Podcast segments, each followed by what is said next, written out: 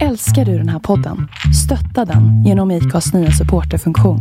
Det är helt upp till dig hur mycket du vill bidra med och det finns ingen bindningstid. Klicka på länken i poddbeskrivningen för att visa din uppskattning och stötta podden. Ready to pop the question?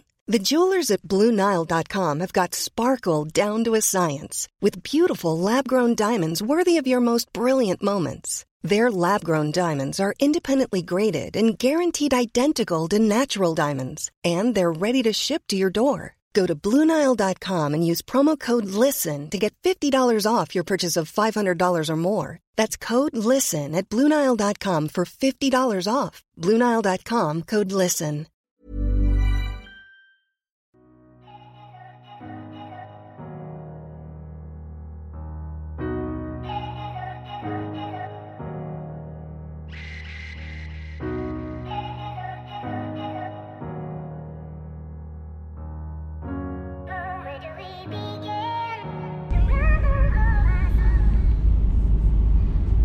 Andra reflektioner? Gällande Boxholm? Ja, precis. Ja, det är klart jag har. Eh, vilken dum fråga. Jag har ju reflektioner om allting. Ja, och jag har ju en massa dumma frågor. Ja, ja, ja. Det är väl någonting som vi har fastställt under de här fyra månaderna som vi har på att podda. Att eh, du är den smarte och jag är den... Ja, vet inte tusan vad jag är. Du är bra dum när du säger det i alla fall. Ja, Men eh, jo, här ska du få en reflektion över Boxholm. Du som har bott i Boxholm. ja. Jag har ju bara undervisat i Boxholm. Har du varit lärare här också? Ja, eh, det var några arbetslösa tanter för en 20 år sedan som skulle ha lite engelskundervisning. Så då åkte jag hit en dag i veckan i några månader, ett halvår kanske. Jättetrevligt. Jättegoda tanter. Och möjligen lärde oss lite engelska. Så det är min erfarenhet av att vara lärare i Boxholm. Och då satt vi förresten i det gamla kommunhuset. En mycket vacker byggnad. Det där gula? Ja, okej. eh, mitt på torget och eh, nu är den inte kommunhus längre men, men den är fortfarande lika vacker. Så man kunde bygga på 30-talet om man nu hade någon duktig arkitekt som man hade anlitat och det hade de gjort i Boxholm. Här kommer en fråga. Heter det Boxholm som vi säger i Tranås? Eller Boxholm som man säger i själva Boxholm? Eller heter det Boxholm som resten av Sverige säger ifall de skulle se namnet? Ja, alltså jag har ju varit, eh, levt med en kvinna som har gått skola i den här orten. Ja. Eh, hon säger Boxholm. Mm. Och jag började med att säga Boxholm Ja, men har eh, glidit mer åt Boxholm. Men jag har aldrig hört talas om Boxholm. Jo, så det är Boxholm det är ju det är de riktigt infödda gärna har varit på bruket i tre generationer. Ja, men alltså har du tänkt på hur löjligt ett, ett ord blir när man säger det väldigt många gånger? Ja, oh ja. Men det heter, det borde heta. Här kommer min, eh, här kommer svaret på den fråga jag just ställde. Det borde heta Boxholm. Inte för att det är en box att lägga saker i, en liten låda. Inte alls, utan av originalfamiljen som heter Stenbock. De som startade hela placet. Och så därför heter det Stenbockskolan och du vet allt det där. Ja. Så det borde heta Boxholm, stavat med CK, men nu är det ju med X. Så då får det bli Boxholm. Ja, det var Ja. min... Det var ju inte någon eh, världens frälsning i det svaret, men... Nej, det får man väl ändå hålla med om. Men eh, jag hade någon tanke här som... Som försvann. Ja, Ja, ja. Eftersom vi kör bil så kommer den tanken tillbaka, jag lovar. ja jag vill det. Det var ju... I förra podden så pratade vi om att våren var här. Ja, ja. Eh, I morse vaknade vi till snöfall. ja. Jag försökte för vår iranska vän Omid förklara att det här är svensk vår. ja, ja. Eh, ja, han, det enda han kunde få fram var It is not normal. Och det är väl bara att hålla med. Det, det finns inte mycket normalt med våren. Nej, men det här är... Det här är inte bara normalt, det är också bra. Det är inte mina idéer. Jag gillar ju inte snö på det sättet, allra minst i april. Men här får man en anledning att till sina utländska elever lära ut ordet gödsel. Och det vet de ju vad det är naturligtvis. Gödsel. När man väl har förklarat det så klädsamt och eh, försiktigt man nu kan. Och sen kommer frasen aprilsnö är fårajö. När det nu, som idag, den vad är det, 10 april, har snöat. Det där kommer ju töa bort under dagen men klockan är halv tio ungefär. Men, eh, men att det är fårajö, det är ju någon tidernas morgon, bondepraktikan vad vet jag, som har lanserat det begreppet. Att det är bara bra när det snöar lite i april. Ja. Och nu kom jag på vad jag skulle säga. Okej. Du pratade om det där gula huset i Boxholm. Ja. Eh, när vi, alltså, vi flyttade till Boxholm då april 2013. Måste det ha varit. Eh, dagen efter vi flyttade till Boxholm, då är det ju någon galen dåre som, som kapar huvudet på en annan gubbe. Just. Och det var ju liksom hände i grannhuset i princip. Bokstavligen kapar. Ja, eh, polisen kom på honom med huvudet i en ICA-kasse. Oh, med hjälp av såg eller vadå? Nej, jag vet inte riktigt vad det var, men the head was decapitated. Ehm, och eh, det visade sig då att det här är sonen till en mamma, som det brukar vara. Ja. Eh, och det är då den här mannens huvud som har blivit kapat, det är alltså en missbrukare som har slagit sin eh, flickvän, som råkar vara, flickvännen råkar vara hans mamma helt enkelt. Ja, ja, ja. ja. Och eh, grabben får väl någon psykos eller något sånt där och kapar huvudet. I alla fall. Eh, jag blir kallad till förhör. Så som granne. Ja, precis. Eh, det är min första upplevelse av Boxholm. Att jag blir kallad till polisförhör. Och med min historik så det var ingen supermysig känsla kan man säga. är det klart. För blir man kallad till förhör då tänker man att nu är jag misstänkt här. Och, Ja, ja. min första tanke var varför stannar jag inte kvar i Kramfors för? Eh, men det var ju, det gick bra. Och då var vi i det där gula trevliga huset som polisen hade sin polisstation på då. Ja, ja, ja. ja. Jag vet inte om de har Jo, men det stämmer. Det stämmer. Vi, fortfarande. vi höll till på andra våningen med våra engelska lektioner. Ja, Ja, ja. Häftigt. så det var ju min eh, reflektion. Och att man har otroligt mycket pizzerior och sånt där. där. Ja, ja. Också jättekonstig tanke. Men du, det är... Det där...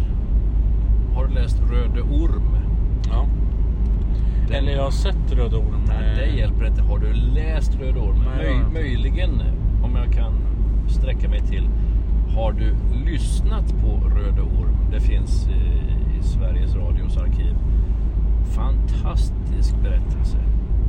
Eh, ja, berättelsen är fantastisk, men uppläsningen av en skådespelare som heter Nordbäck. Jag har glömt bort vad han heter riktigt.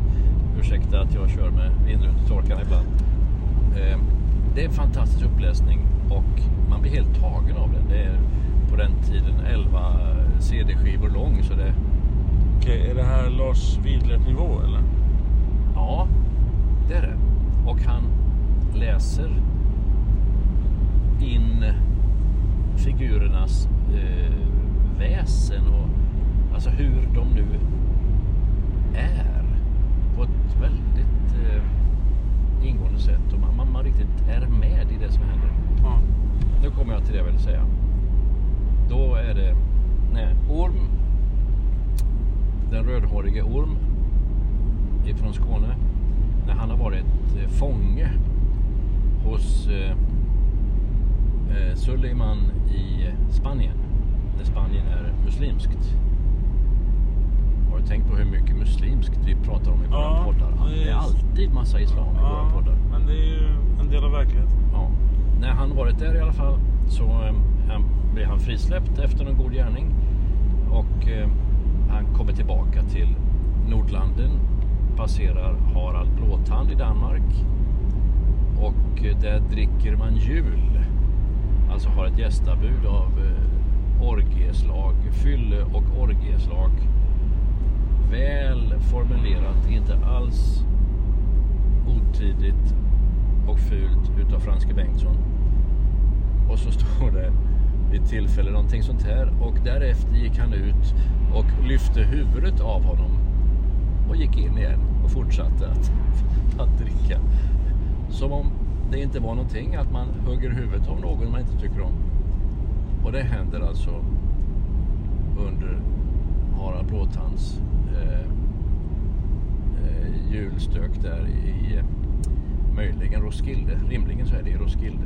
Men vilket eh, modernt namn ändå. Blåtand, det är ju bluetooth. Ja, ja, ja, ja. modernt alltså. Det, jag tror du kunde lite om digital historik. Du är duktig på det digitala men nu talar jag om digital historik här. Ja. Om du tittar på Bluetooth-symbolen. Eh, om du kan få in den i huvudet här medan vi kör. ja. Så är det runbokstäverna motsvarande H och B. Och det är av det skälet att man tog Harald Blåtand i runform, alltså hans namn skrivet med runor. De första, första bokstäverna i, i hans namn, HB. Som eh, symbol för det nya eh, när, när blåtandskommunikationen skulle starta. Och den, den där startades i Lund av en svensk som jag glömt bort namnet på och av någon dansk och av någon japan och av Microsoft eh, diverse. Det var Ericsson och Microsoft och några till som gjorde så att blåtandsteknologin kom till och det skedde i Lund. Och då tar man i närliggande Danmark, just i Roskilde där Harald Blåtand ligger begravd. Då tar man hans eh, eh, initialer för att visa att det här var något joint venture mellan Danmark, Amerika, Japan, Sverige. Av det skälet så är det alltså Bluetooth. Och just kungen Harald Blåtand, eh, Sven Tveskäggsson, han har en blå tand och heter av det skälet blåtand. Och det här är före kristendomens införande i Norden. Alltså kristendomens kollektiva stora införande i Norden. Så att det, det är, eller i begynnelsen av ska man kanske säga. Så han, blir krist, han får en kristlig begravning och ligger i domkyrkan i Roskilde. Ja, vi passerar nu Mjölby där jag också har varit eh, bott i flera år. Ja, Eh, där vi var för några veckor sedan och träffade Erik Tilling och Joel Börjesson.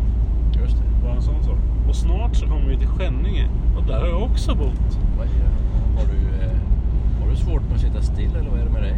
Ja, eller jag levde med en kvinna som har svårt att sitta still. Nu har jag ju bott jättelänge i Tranås, typ sex år. Ja, Är det något rekord eller? Ja, det är det faktiskt. Jag har aldrig bott på ett ställe så länge tror jag. Alltså inte ens under dina uppväxtår? Nej, nej, nej. Det var ju ännu kortare period. Där hattades det. kunde ju vara två skolor på ett läsår. Liksom. Oj, oj, oj. Skänninge är fint, så du. Skänninge gillar jag också. Det är, det är också samma avfolkningsnivå på det, men det tillhör ju Mjölby kommun. Ja, Och så har de en kyrka som slår det mesta. Vårfrukyrkan. Ja, alltså redan namnet Vårfrukyrkan betyder att det här var en betydande kyrka på den katolska tiden. Mm. Vi bodde ju nästan eh, granne med den Ja, ja. Man säga. Och eh, Skänninge var, jag, jag trivdes jättebra. Det var, det var tillräckligt stort och allting fanns och sådär. Och ville man åka någonstans så fanns det kommunikation för det. Och, Ja. och då var det innan tåget började passera där. Ja, ja, nu är det ju två spår upp till Motala Ja. och så vidare. Så nu är det jätteenkelt. Ja, precis. Eh, vi flyttade precis när de började bygga det där. Ja. Men eh, det fanns ju en dag på året, min födelsedag, varje år som det var helt omöjligt att bo där. Var det Skänninge? Ja, Ja, det är klart. 5 augusti. Okej. Eh, så då flydde vi tidigt, tidigt på morgonen. Oj då. Så stack vi där. Nu bodde vi där bara under två stycken sådana marknader. Men det var tillräckligt för att man skulle... när, när man byggde Linköpings domkyrka så byggde man samtidigt Vårfrukyrkan och då är det konkurrens. Vilken ska bli den största och betydande kyrkan? Och det blir Linköping naturligtvis som vinner och dess kyrka är ju större. Men Skänninges stora kyrka är lite för stor för själva samhällets storlek kan man tycka nu idag. Ja. Men på den tiden så var Skänninge en betydande stad. Men eh, man kan ju säga att alltså... Skulle de trycka in alla som bor i Skänninge i den här skyddskyrkan så skulle det ändå finnas lite plats kvar. Ja, ja, ja. Vi var ju med då i eh, Svenska kyrkans eh, barnverksamhet där. Då när vi bodde. Och eh, hade jag haft en, eh, en sambo som eh, inte var rädd för allting som hade med, med tro att göra så hade vi kanske redan då blivit eh, engagerade och så. ja, ja. Men det ville sig liksom inte riktigt. Det var inte dags för dig då. Nej. Nej, det var... Jag för mig att i den vevan så gjorde också Uppdrag granskning någonting om om eh, Vårförkyrkan eller om det kom något år senare. Om det pastoratet där. Jaså. Som var eh, till dess fördel eller vadå? Nej, utan det var något eh, fiffel. Jag kommer inte ihåg vad det var. Ja, ja.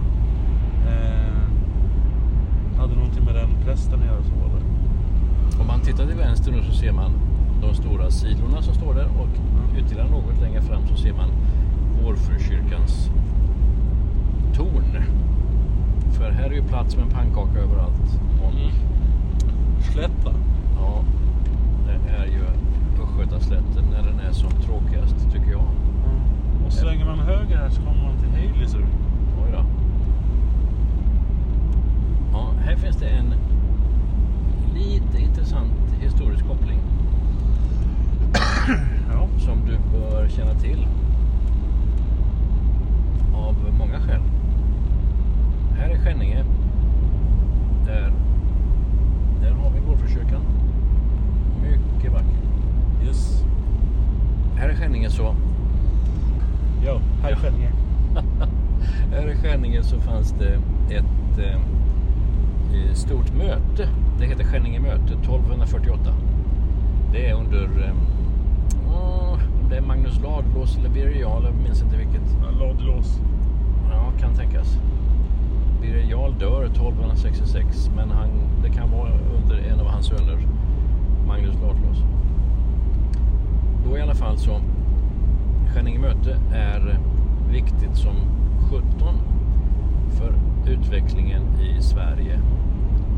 För där bestäms att svenska präster eller präster överhuvudtaget i den allmänna kyrkan, alltså den katolska kyrkan, ej längre får vara gifta. Och blivande präster får icke gifta sig.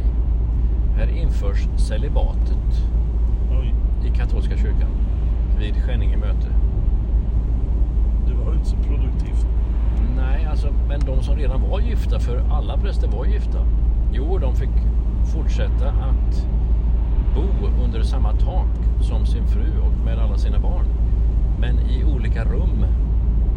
Man gjorde en liten grej även så att säga inne i huset. De fick bo under samma tak men i olika rum. Vad var grunden till det här? Man hade bestämt där nere i Rom att för att herden, prästen, pastorn skulle kunna ta hand om sin församling till 100% så fick inte något finnas som konkurrerade med det. Det vill säga en familj och en fru. Så celibatet införs i de krokarna och från och med 1248 i Sverige. Eh, det i sin tur, det, det är ju så dumt som det bara låter. Eftersom det är att nu ska vi använda denna krutdurk i vår kyrka. Inga präster får vara gifta. Jättekul för dem. Det blir säkert bra för, för församlingarna. Och det är precis tvärtom. Det blir alltså en spänning för att det enda som prästerna går och tänker på är ju kvinnor. Så fort de ser en kvinna hur väl draperad hon än är så är det det enda han tänker på. Jag får inte vara i närheten, jag får absolut inte röra henne, jag får absolut inte gifta mig med henne. Mitt kall är att vara herde för, för församlingen, för fåren. 1248 och ytterligare knappt 300 år efter det så har vi reformationen i Sverige. Och Sverige blir ett reformatoriskt eh, spjutspetsland. Inte just vid Luthers tid eller Olaus Petris tid. Men Axel Oxenstierna, Gustav II. Så att när 30-åriga kriget utspelar sig 1618 till 1648 då är Sverige en av de viktigare eh, alltså en av de viktigare delarna i krigföringen mot södra Europa, mot katolikerna. Det är alltså Gustav IIs armé som i och för sig inte består huvudsakligen av svenska drängar och, och adelsmän utan det är inhyrda legoknektar. Det finns ett helt skotskt regemente till exempel. Så det, det är inte mycket svenska eller skånska som pratas i de där leden utan det är utländska språk. Men alla jobbar, kämpar, slår och dödar för den protestantiska delen. Alltså norra Europa. Och där går liksom gränsen i Tyskland. Så halva Tyskland, norra Tyskland. Fortfarande protestantiskt. Holland och, och så vidare. Ja, Ja. I detta nu så passerar vi sådana här eh, vind, heter det vindkraftverk. ja. Eh, har du sett när de eh, transporterar sådana här? Ja, det har jag faktiskt. Eh, till och med transporteras på en av Gotlandsbåtarna. Och det är inga små saker när man ska köra upp på en båt. Det är inga små saker när de ligger på släpet redan. Men det är, det är enorma grejer. Ja, och så är det då en, jag vet inte, tiotal stycken kanske. Nej. Sex stycken sådana där. Ja. Det är ju, har ju varit ett helt företag för att få hit dem och få upp dem. ja. Och sen ser det ut som ett litet flygplan, cockpit där uppe. ja. Det är ju fascinerande. Och jättemycket fåglar. Har du tänkt på hur många kyrkor vi passerar? Alltså svenska kyrkor. Och vi är fortfarande i Mjölby kommun. Ja. De, de har någonting i stil med 30-40 kyrkor. Och det är inte så konstigt på slätten där det fanns ekonomisk bärkraft. Men nere i Tranås där vi inte har någonting av skog och äng och sådär. Där har vi bara tre kyrkor. Politiska kyrkor alltså. Eh, gammaldags kyrkor. Tre församlingar. Adlöv, Lindros och Säby församling. Det är nog minst i Sverige skulle jag tro. Det finns fler kyrkor i Ydre. Mm.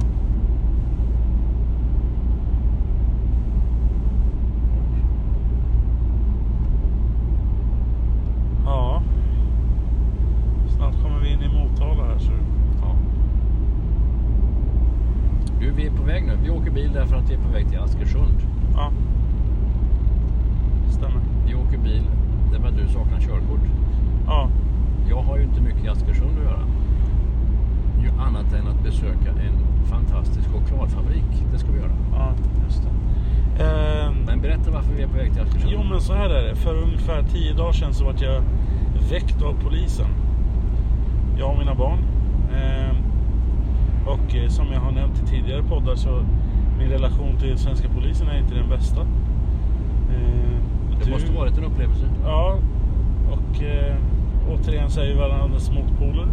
Du har ju två barn, eller i alla fall ett barn som är polis och en annan som håller på att bli.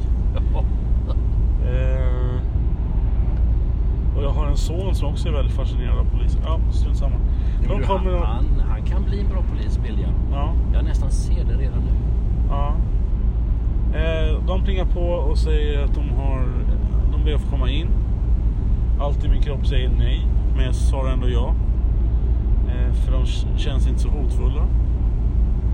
Jag släpper in dem och då berättar de att vi har ett dödsbud. Din pappa Pekka har dött. Och eh, det här eh, tar mig i alla fall en 5-10 minuter att koppla det här för att min första tanke är så här. Nu är ni allt bra sena. För det har ju ändå varit ett år eller sådär. Eh, och sen så säger de då pappa Pekka och då tänker jag ju naturligtvis på Pekka i vår kyrka. Att han har dött. Men eh, varför skulle de meddela sånt dödsbud till mig liksom? Och eh, sen eh, så säger han, visst bodde han i Bergslagen? Ah, nu fattar jag ingenting sa jag och så fick liksom ta hela den här historien från början och då visade det sig då att det, jag har ju inte levt med min biologiska pappa, aldrig träffat honom. Det är min biologiska pappa som då har gått bort. Eh, och eh, någonstans där ute har jag också en bror som inte vill ge sig till känna. Eh, och då faller det här upp, eh, upprensning av allt som måste göras när ett dödsfall in, in, eh, inträffar. På mig lite grann att eh, jag, jag har ju ingen eh, relation eller sådär till min pappa. Men eh, det är ju ändå mitt kött och blod så jag känner någon sorts ansvar att reda i den här sörjan och se till så att han, han åtminstone blir jordfäst på ett sätt som är respektfullt och rätt. Och då råkar han äga fastigheter då i Aspabruk i, utanför Askersund och eh, i Lindesberg. Så det är det vi är på väg till nu. Och eh, titta till dem. Samtidigt som vi ska ta kontakt med då en begravningsbyrå i Askersund. Som får sköta ground service. Ja. Helt enkelt. Och sen så är det rätt trevligt att åka bil med dig. Tycker jag. Ja. Det är, det är, jag ser ju alla de här mötena med dig som någon sorts eh, internutbildning i att bli en hyfsad människa. Ja. Eh, så att eh, det finns alla möjligheter att det här blir trevligt. Och nu är jag ju utlovad någon sorts McDonalds-grej i Motala här så det, det ser jag närmast fram emot. McDonalds, det är en del av Guds välsignelse till mänskligheten. Ja. Den saken är klar. Och sen är jag ingen chokladkille men jag är lite nyfiken på det här. Du, det finns ju några ställen som du pratar upp väldigt mycket när det gäller eh, sånt man kan stoppa i munnen. Den här choklad, chokladbutiken är ju en del och sen så Isterband någonstans på väg till Jönköping. Ja, ja, ja. ja. Hugos isterband i Örserum. Örserum var det. Jajamän. Hur det finns, eh, det finns saker man inte ska missa. Ja, så att eh, jag som sagt jag ser det här som utbildning Ja. på allra högsta grad. Sen ser jag att de har byggt om en väldig massa här sen jag var sist i... Eller sist jag åkte bil till Motala. ja. Eh, Det ser faktiskt helt annorlunda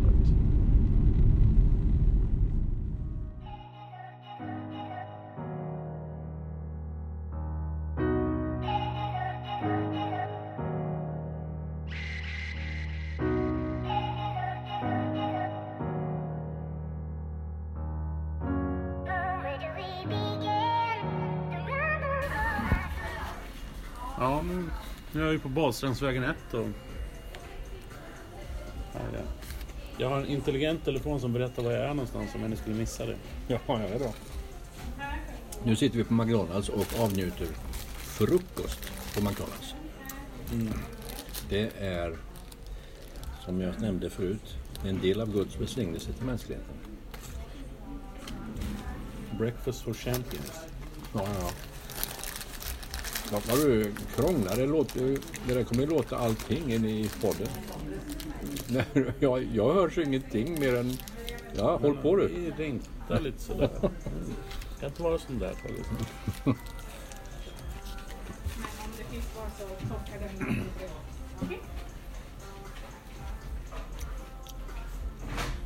Det finns en... En, eh, en liten koppling till detta ställe. Inte just i Motala, men McDonalds som sådant. Jag har säkert berättat det någon. Min mamma som var en flyhänt människa. När det gällde att prata och ta människor och stå inför människor. som den lärare hon var i alla sina dagar. Hon var och hade en andakt eller något liknande. Och då skulle jag alltid föra med och spela gitarr och försöka se lite snäll ut. Så det gjorde jag väl. Hur gammal var du då? Ja, det här eh, måste varit i slutet av 70-talet. Då kan jag ha varit eh, sena tonår. Var det här innan eller efter du fick dina jeans? Som var så speciella som ingen annan hade. Kan inte veta. Men, men då i alla fall så var hon på badhotellet i Tranås och skulle ha en andakt för de intagna, höll jag på att säga. För, för de som låg där med sina sjukdomar på Riksförsäkringsverkets sjukhus. Det var den ena delen. Och själva badhotellet var den andra delen. Det var den lite rikare delen. Där man fick betala själv och fick lite bättre rum, bättre mat, bättre allting. Bättre bemötande antagligen också. Där var hon i alla fall i en samlingssal. Och så säger hon någonting tänkvärt ur någonting. Jag minns inte vilket. Nej, så där är det inte alls. Sitter någon ganska långt fram och avbryter henne. Jaha, hon, hon kommer av sig lite grann och fortsätter. Ah, nu får du sluta, det där är helt fel. Säger han på sin nästan östermalmiga stockholmska. Och eh, Var det Ulf Kristersson? Nej, det var det inte. Och så säger morsan, kan vi, kan vi prata lite efteråt när det är slut? Ja, det kan vi väl göra. Och så är hon färdig och jag har väl sjungit vad jag har sjungit, jag minns inte. Och då så går hon fram till denne ensamme och mycket välklädde gentleman. Han bara ger sken av att tillhöra den lite dyrare avdelningen på sjukhuset. Och eh, så säger morsan så här. Kan vi, kan vi ta en kopp kaffe hemma hos oss? Och han blev lite eh, ställd. Ja, det kan vi väl, säger han. Och så, och så åker vi hem. Hem till oss helt enkelt. Min far, pappa, nej, alltså min pappa och min mamma och jag. Och denne som heter Paul Lederhausen. Och är lika förmögen som han ser ut. Och så, han kom ju av sig lite grann då. Han är ju inbjuden. Han kan ju inte sitta och vara otrevlig hemma hos oss. Så han blir ganska trevlig efter bara någon minut där. Och så blir han lite lite sådär att jag, jag har dålig kontakt med min son. Jaha, varför? Ja, han är jätterik. Det är jag som har gjort honom rik. Jaha, okej. Det är väl inte mycket att sörja Ja, men jag har dålig kontakt med min son. Jaha. Och då är det just... Han heter Mats Lederhausen, sonen i fråga. Och Paul är den som får agenturen eller franchisen eller vad det nu kan heta på den tiden till McDonalds i Sverige. Det är han som startar McDonalds i själva Sverige på Sveavägen i Stockholm och på Hamngatan i Stockholm. Eh, och, och då Mats är ju den som nu då fortfarande är ledare för McDonalds i Sverige. Så, och då blir det en liten uh, innehållsrik atmosfär. Och han sitter där och ojar sig och klämmer fram en tår fast han inte riktigt vill visa det. Men så avslutar mamma det samtalet efter kaffe och, och så vidare med en bön till Gud i himlen. Och han, eh, pappa skjutsar honom tillbaka och han är nöjd och belåten och har fått en upplevelse som han inte tänkte från början. Men Vad var det han tyckte var fel? Ja, det minns jag inte. Eh, Han, morsan sa någonting och nej, så där är det inte alls. Eh, Jag minns inte riktigt vad det var. Jag minns inte alls vad det var, men jag bara minns protesterna. Så var det, apropå att vi sitter på McDonalds i Motala. Alltså det... Ja, det finns få människor som jag känt så att den här människan hade jag velat träffa. Eh, som inte längre finns med oss. Men din mamma är en sån. Jag har hört så många historier. Inte bara från dig. Utan från många andra. Eh, som gör att henne skulle ha träffat. Sen älskar jag ju din... Jag kan ta bort det där sen. Det ljudet som låter när du pratar. Prata på du. Din pappa Ja. gillar jag otroligt mycket. Hur har du träffat du- honom? Hemma hos dig? Ja, det kanske han har varit. Ja, det stämmer nog. Har din pappa varit hemma hos dig? Jo, han är där ganska ofta. Ja. Jag var med och fikat någon gång med honom. Ja, ja. Jag tycker att han är så skön och du bara snackar ner honom igen. Nej, det gör jag inte. Han är så seg och... Ja, ja, ja, det är så. Och hör dåligt och allt det där. Ja. Bortsett från hörseln så hade det ju kunnat vara dig om du pratade om. Ja. Mycket, mycket trevlig man. Ja. Eh, jag har hört ordet eh, en gudsman väldigt mycket på sistone. Ja. Och eh, det, så tänker jag nog om din pappa. Mm. Mm. Ja. Eh, och så tänkte jag nog om Peckes pappa också tror jag. Att det var ja, fromma män som Mm. Mm. har låtit, verkligen låtit Gud forma livet. Ja. Mm. Mellan tuggorna här håller jag med dig i det du säger. Ja. Även om det är min alldeles egen pappa. ja.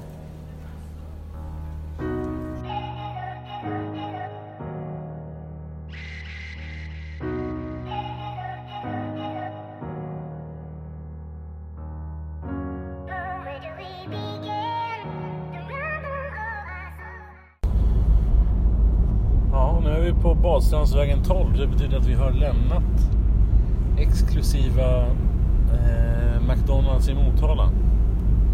Och nu passerar vi väl Varamon eller någonting sånt där. Ja. Vi har passerat Luxorrondellen och den nedlagda Luxorfabriken. Som säkert har fått ett nytt liv med 71 andra företag och verksamheter. En stor fabrik, en jättefabrik. På den tiden man köpte tv-apparater som var gjorda i Sverige. Ja, det gör man inte längre. Nej, det var länge sedan. Har du tänkt på att tv-apparater från svartvit på 50-talet och framåt har alltid kostat 4 000 kronor? Nej. Alltså även på 50-talet när det var ungefär tre månadslöner. 4 000 spänn har alltid en TV-apparat kostat. Eh, plus, plus minus någonting och eh, upp och ner. Men där. jag vet inte varför men det har alltid varit så. Ja. Eh, nu kostar de ju betydligt mer då kan jag ju Ja, ja. Du kan få en utmärkt platt-tv för 3995, jag är säker. Ja, den är inte så stor. Men den fungerar säkert alldeles utmärkt. Ja. Nu passerade en bil som såg ut precis som din. Och då, och då eh, hamnar jag automatiskt i sånt där vinka till KG-mode. och mina barn är efter också. Okej, okej. Och mina barn är ju så inne i den leken så att de kan ju din reggplåt utan till. Oj då. Ja. Ja, ja. Jag får väl skylla ifrån mig och säga att min bil är min frus bil. Ja. På nåder får jag låna den. ja. Ändå är det du som kör mest. Ja, det är ganska mycket nåd i, våran, eh, i vårat äktenskap. Ja. Det måste det vara. Ja, det går åt. Den saken är klar. Hon har mycket nåd att leverera. eh, Och jag har mycket nåd att förbruka. Ja. Men jag kom på tänka på en annan sak. När vi passerade Luxor. Eller det som tidigare var Luxor. På 60-talet så skulle, kanske 50-60 någon gång, skulle man i Egypten bygga ett stort kraftverk av floden Nilen. Aswan eh, kraftverket. Och nu, nu heter det inte Aswan-dammen längre utan heter Nassersjön efter president Nasser. Som då var president under lång tid efter andra världskriget. Och man dämde upp Nilen och fick en stor jättesjö och allt det där. Varpå eh, man fick ett problem. För att då hade vi ovärdeliga monument farao-monument som skulle komma att ligga under vatten. Och det kan man ju inte stå ut Alltså det, det, det är ju otänkbart. Så då flyttar man dessa enorma statyer, stoder, tempel, hela paketet flyttade man. Genom att man först sågade mycket snyggt och mycket osynligt itu dem på olika sätt. Flyttade så att de kom att ligga ovanför Nassersjön, alltså Andammen. Och det där arbetet, det var ju en världsgrej. Det var ju nyheter i hela världen att man skulle och att man gjorde och, och hur det skedde. Det där arbetet gick till ett svenskt företag som på den tiden hette Vattenbyggnadsbyrån. VBB. Eh, knepigt namn, men, men de var duktiga på det där. Och de fick det där jobbet i stor konkurrens med europeiska firmor, inte minst tyska och naturligtvis amerikanska. Men de fick det jobbet. Och då kommer, inte för att de var billigast, inte för att man visste att de var bäst, det kunde man ju inte veta. De fick det jobbet av ett annat mycket irrationellt skäl. I Sverige fanns det en industri som hette Luxor. Det var tungan på vågen. Alltså den gamla egyptiska staden Luxor. Och det finns då ett företag i Sverige som råkar heta Luxor. Och det är allt som behövs. Nu får de jobbet och de gjorde det bra och allting fungerade och sådär. Men visst är det märkligt hur vi människor, eller hur vi män reagerar och tänker och bestämmer. Ja, skrämmande många gånger också kan man ju säga. ja, ja, ja, Du, i förra podden pratade vi om Morgan Freeman. ja. Och jag fortsatte att titta på den här dokumentärserien som handlar om Gud och sådär. ja. Och eh, jag har hunnit kolla kanske två avsnitt eller någonting. Men han- befinner sig i alla fall i Egypten. Ja. vet de här rullarna, vad heter de? Papyrus, eller vad du menar? Ja, nej men de här döds... eh, Döda havsrullarna? Ja, precis. De eh, pratar han bland annat om.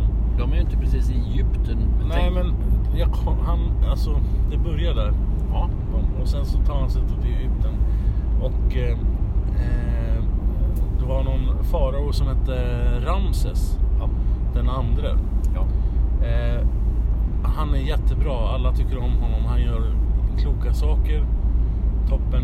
Eh, sonen döper sig också till Ramses den tredje. ja. Eh, inte alls lika bra och sådär. Okej, vad, Men, vad men, konstigt. men han gör... Eh, tack vare namnet så blir han liksom omtyckt Ja. av eh, befolkningen. Och eh, hela den här diskussionen leder då till eh, det ordet som man eh, kallar, f- som är liksom en motsvarighet till det vi kallar för själ i Sverige. Nämligen ka. Har du hört det? ja, ja, ja. Ja, Eh, och jag tycker det är så fascinerande att man, det här är nog 3000 år före Kristus eller något sånt där. ja 3200. Ja, Nej, det är alltså 1200 före Kristus. Det är 3200 från och med nu. Okej. Ja, Eh, att man fortfarande tampas med samma fråga ja. om själen. Liksom. Ja, ja. Var den är. Och, sen går de vidare och pratar om, eh, ja, kan man väga själen och vad väger den? Alltså att man kan ha fastställt att kroppen blir några gram lättare när man dör. Och ja. att det är för att själen lämnar ens kropp och såna här tokigheter. ja. Vet du hur många gram?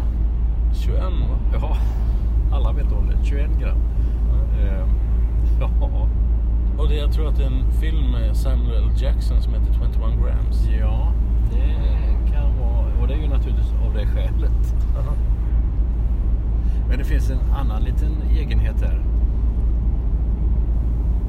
Jag fick ett telefonsamtal från den lokala begravningsentreprenören hemma i Tranås.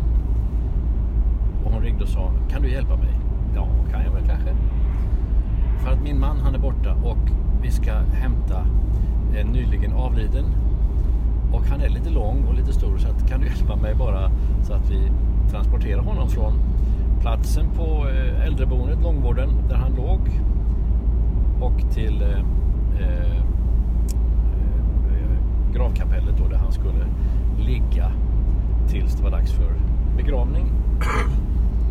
Ja visst, det var ju en ny erfarenhet på något sätt. Och så kom hon med sin begravningsbil och vi åkte. Hon var mycket artigt klädd. Eh, kontorsklädd som hon alltid är. Begravningsentreprenörer är ganska snyggt klädda. Och det var hon naturligtvis.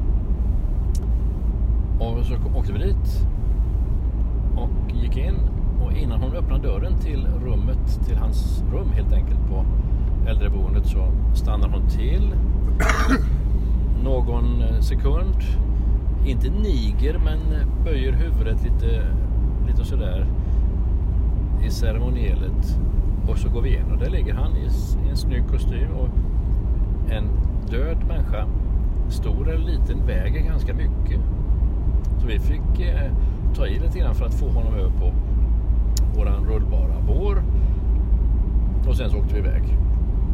Då noterar jag en sak. När vi går in i rummet. Det här är februari månad. Fönstret är öppet på glänt. Och jag frågar inte, jag bara noterar att så är det. Trots att det är svinkallt ute och februari. Men eh, nu är det så. Så när jag kommer hem så berättar jag för min fru som då har arbetat på sjukhus som undersköterska och liknande i många år emellan alla graviditeter. Och hon sa att eh, fast det var kallt ute så var fönstret på glänt. Ja men det är klart, säger, säger Gunilla. Ja vadå klart? Jo men så gör man. Ja vadå så gör man? Det var ju svinkallt. Ja det gör inget. Så det måste man göra. Vem har bestämt det? Nej, det är ingen som har bestämt. Ja vadå då? Jo men det, det, så är det. Och det var inte mer eh, resonemang än så. Ja, så gör man, så är det. Och alla vet om det. Och alla på sjukhusen, äldrevården, långtidsvården och allt det där vet om att när någon dör, har dött, så öppnar man fönstret och så är det bra med det. Och sen stänger man fönstret naturligtvis, men man ska öppna fönstret. Och då ligger det nära till hands att ja, för att själen ska ha någonstans att ta vägen. Det är det enda man tänker på. Inte för att det luktar illa i rummet. Det gör det ju inte. Det har inte han ligger ju inte där i tre dagar. Utan det är något annat. Är inte det märkligt? Ja, men ändå logiskt på något sätt.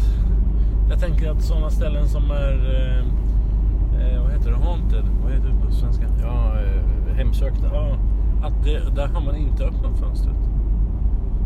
Nej, så kan- Hur vet du det? Jag på att säga. Nej, men jag, jag tänker att det är, det är anledningen till att själen inte har kommit ut. Den har blivit kvar där. Liksom.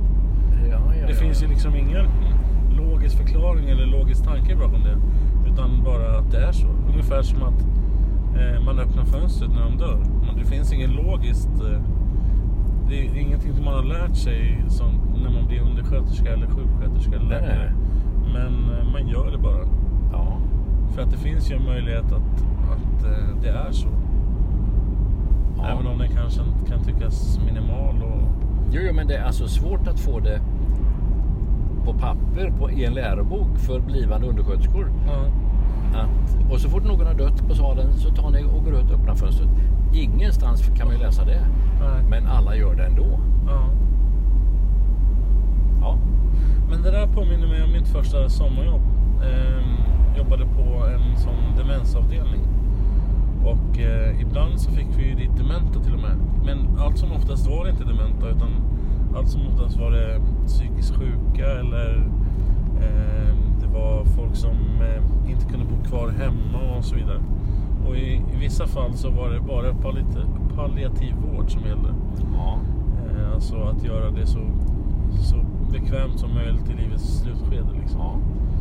Och eh, jag som jobbade nätter då fick ju sitta uppe med en, alltså sitta vak på en och badda hans mun ja.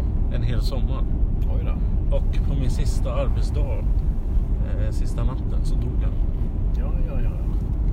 Och eh, det där... Öppnar du fönstret? Nej, utan eh, det eh, gjorde ju någon annan. Alltså, jag var ju bara där för att vakta honom så att säga. Och så Ja, ja. se till att han inte torkar i munnen och så här. Okej. Och, eh, så när han eh, inte visade några livstecken så fick jag ju larma. Okej. okej. Och då satte man ett papper då eh, liksom i hans andningsväg. Alltså där han andades ut. För att kolla om han eh, hade slutat andas eller sådär. Ja, ja. Fick inte göra några andra listor. Jag var ju bara sommarvikarie. Det tyckte jag var udda då. Så här, varför kan jag inte bara... Jag ser ju om han slutar andas. Liksom. Men nej.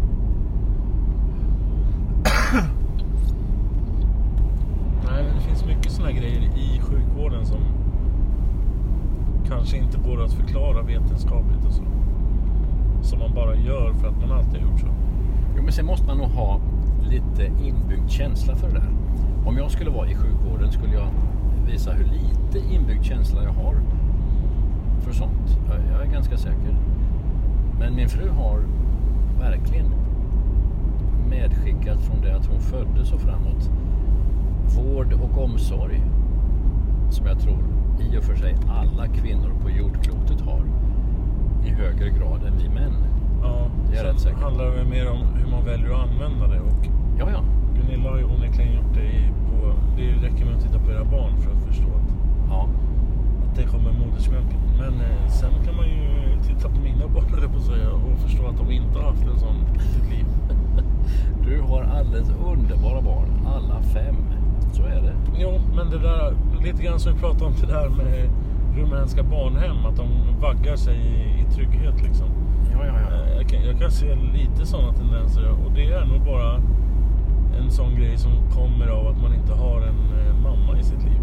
Ja, ja. Det behöver nödvändigtvis inte vara något negativt. Men det är ju ändå någonting som är påtagligt. Ja, det är mycket påtagligt. Och en mamma kan ju dö i en bilolycka och därmed är barnen utan mamma. Ja. Eh, eller så kan hon flytta till en annan kontinent och träffat någon intressant sydlänning. Men, men alltså hon, att hon är frånvarande påverkar barnen vare sig de vill eller inte. Mm. Ja, det är klart. Sådana där grejer kan ju eh, bli men för livet också. Alltså Ja, att ja. eh, man inte får det, det nödvändiga när man, när man eh, är liten. Det var lite grann som innan vi spelade in förra podden så kom min äldsta dotter och var alldeles förtvivlad. Ja. Och då sa du någonting som jag tycker är kanske det bästa jag hört någonsin i hela mitt liv. Jaså? Eh, och du sa så här att ja, nu är du 12 och sen det du gör nu kommer bestämma vad du blir för person när du är 17. Sa jag så? Ja, men eh, fritolkat. Eh, inte just de orden, men alltså just det där att det är, och det är någon sorts eh, läxa för hela livet tror jag. Att eh, det man gör just idag kanske inte eh, ger någon sorts effekt eller blir påverkningsbart imorgon. Men det kommer på något sätt sätta ribban för vad som händer i ditt liv de kommande åren liksom, eller några. Ja, och i all synnerhet om man är 12. Jag är 60 år, jag är en gammal gubbe. Men när hon som är 12 bestämmer sig för att börja smygröka, för att göra någonting annat tveksamt, så kommer det prägla resten av livet. Och i all synnerhet de närmsta tonåren som då är svaja i sig själv. Mm. Men alltså även i positiv bemärkelse. Ja, Alltså, ja, oh ja. Lär man sig goda vanor när man är 12 och gör dem varje dag utan att lägga så mycket tankekraft på det, bara göra. Ja. Så skapar det goda vanor när man blir äldre också. Salomo skriver om det där i Ordspråksboken. Ordspråksboken som jag är en eh, halvtråkig bok i Gamla Testamentet. Den innehåller bara massa goda råd. Efter två kapitel har man ju säckat ihop och storknar nästan. Men det är Guds ord det också naturligtvis.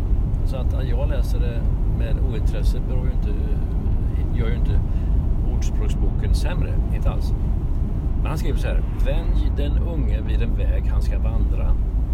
Så viker han inte av från den när han blir gammal. Mm. Och så är det ju.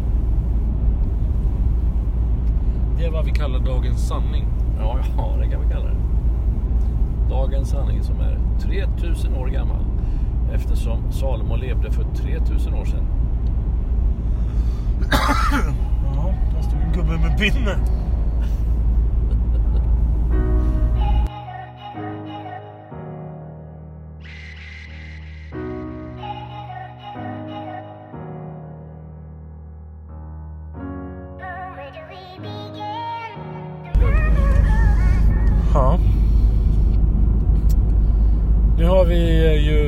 Besökt Aspabruk, vi har besökt Askersund, vi har besökt eh, Motala.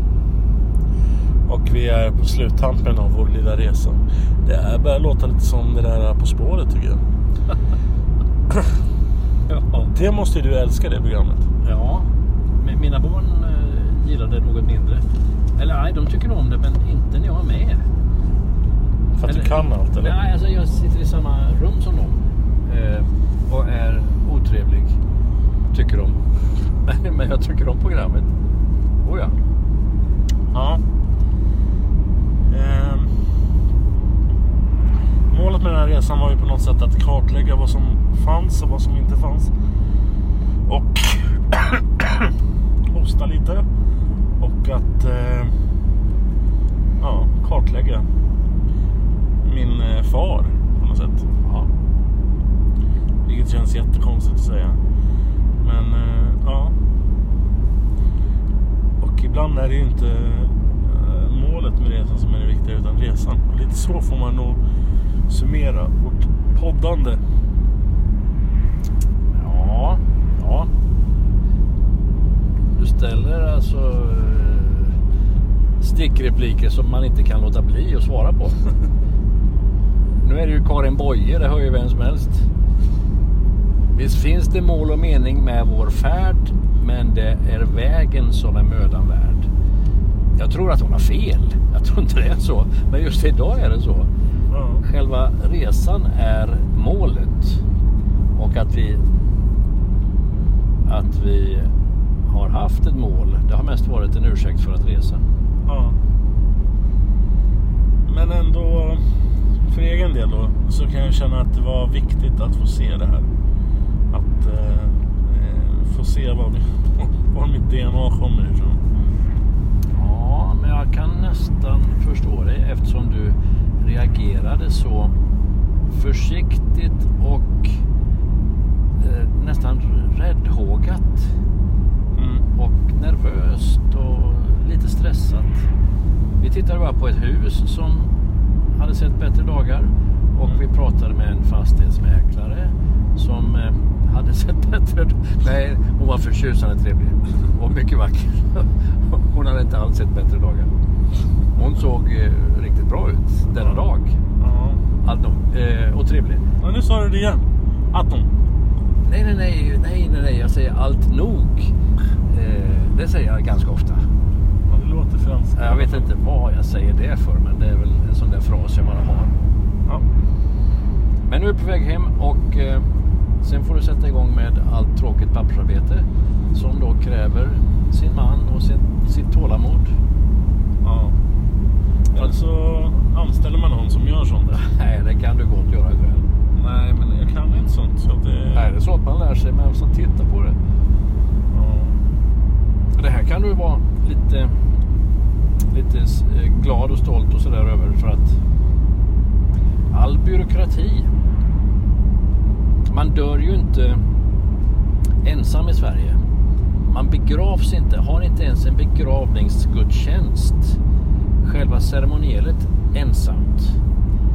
Det måste finnas en präst och ett vittne, ofta så är det vaktmästaren, i kapellet som då, när det är en helt och hållet ensam stackars människa som ska vigas i jord på ett eller annat sätt. Och det är så omhändertagande hela vårt byråkratiska samhälle så att man kan bli lite rörd. Det där kommer från Axel Oxenstierna. Nu dyker han upp igen Ja. som skapade den svenska, det svenska statsskicket och därmed påverkade det norska statsskicket och naturligtvis det finska eftersom Finland tillhörde Sverige ända fram till 1807 tror jag, 1808.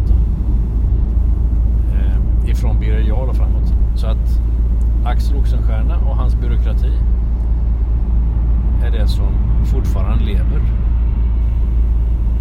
På gott och ont, men mest på gott. Ja. Eh, Jag tycker också det är bra. Och jag tänker mig... Eh, det är ju en jättekonstig tanke, men jag tänker mig att jag vill ha en proper begravning av min far. Ja, Inte för att eh, jag vet att han skulle vilja det. Eh, baserat på hans körkort så vill han definitivt inte det. Men eh, jag tycker att eh, varje människa är värd det.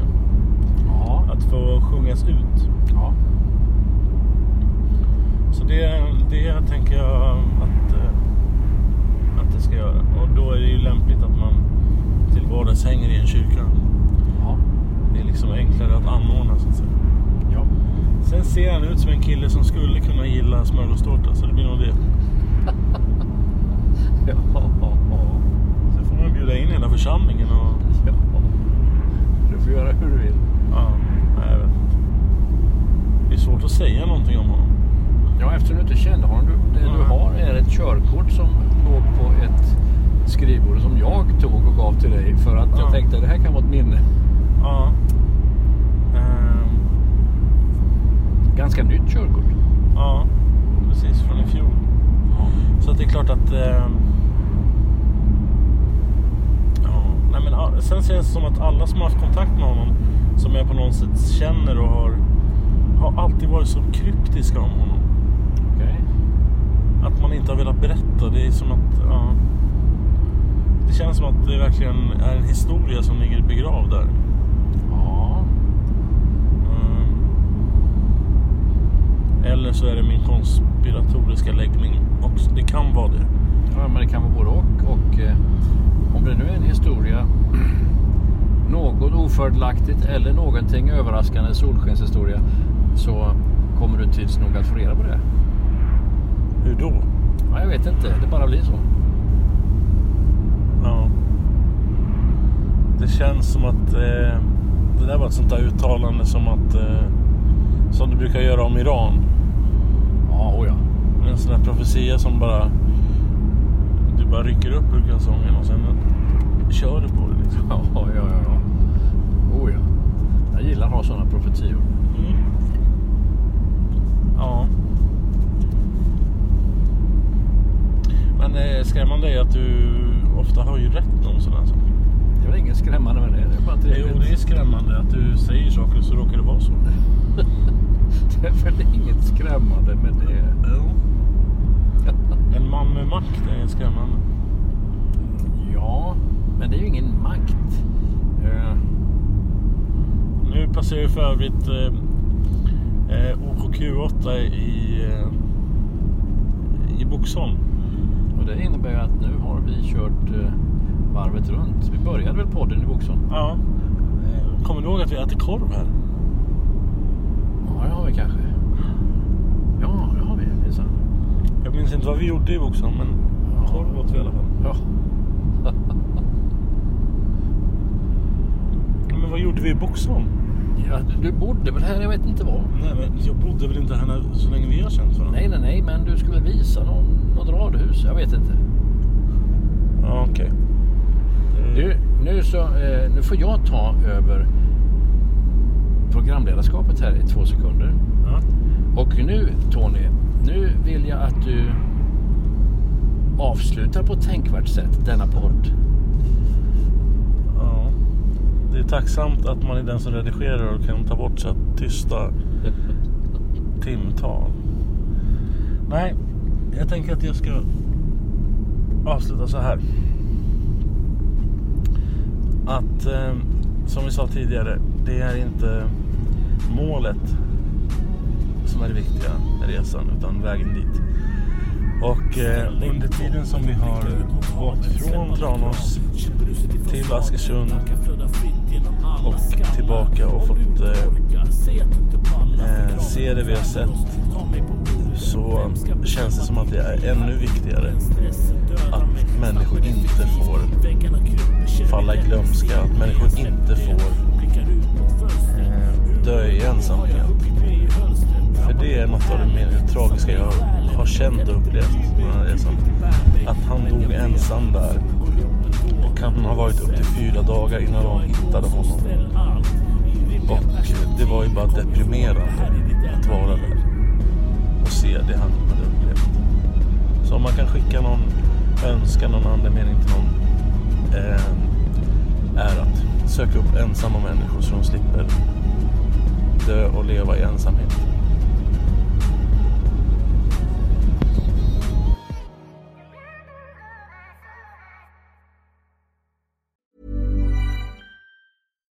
When you make decisions for your company, you look for the no brainers. And if you have a lot of mailing to do, stamps.com is the ultimate no brainer. It streamlines your processes to make your business more efficient, which makes you less busy.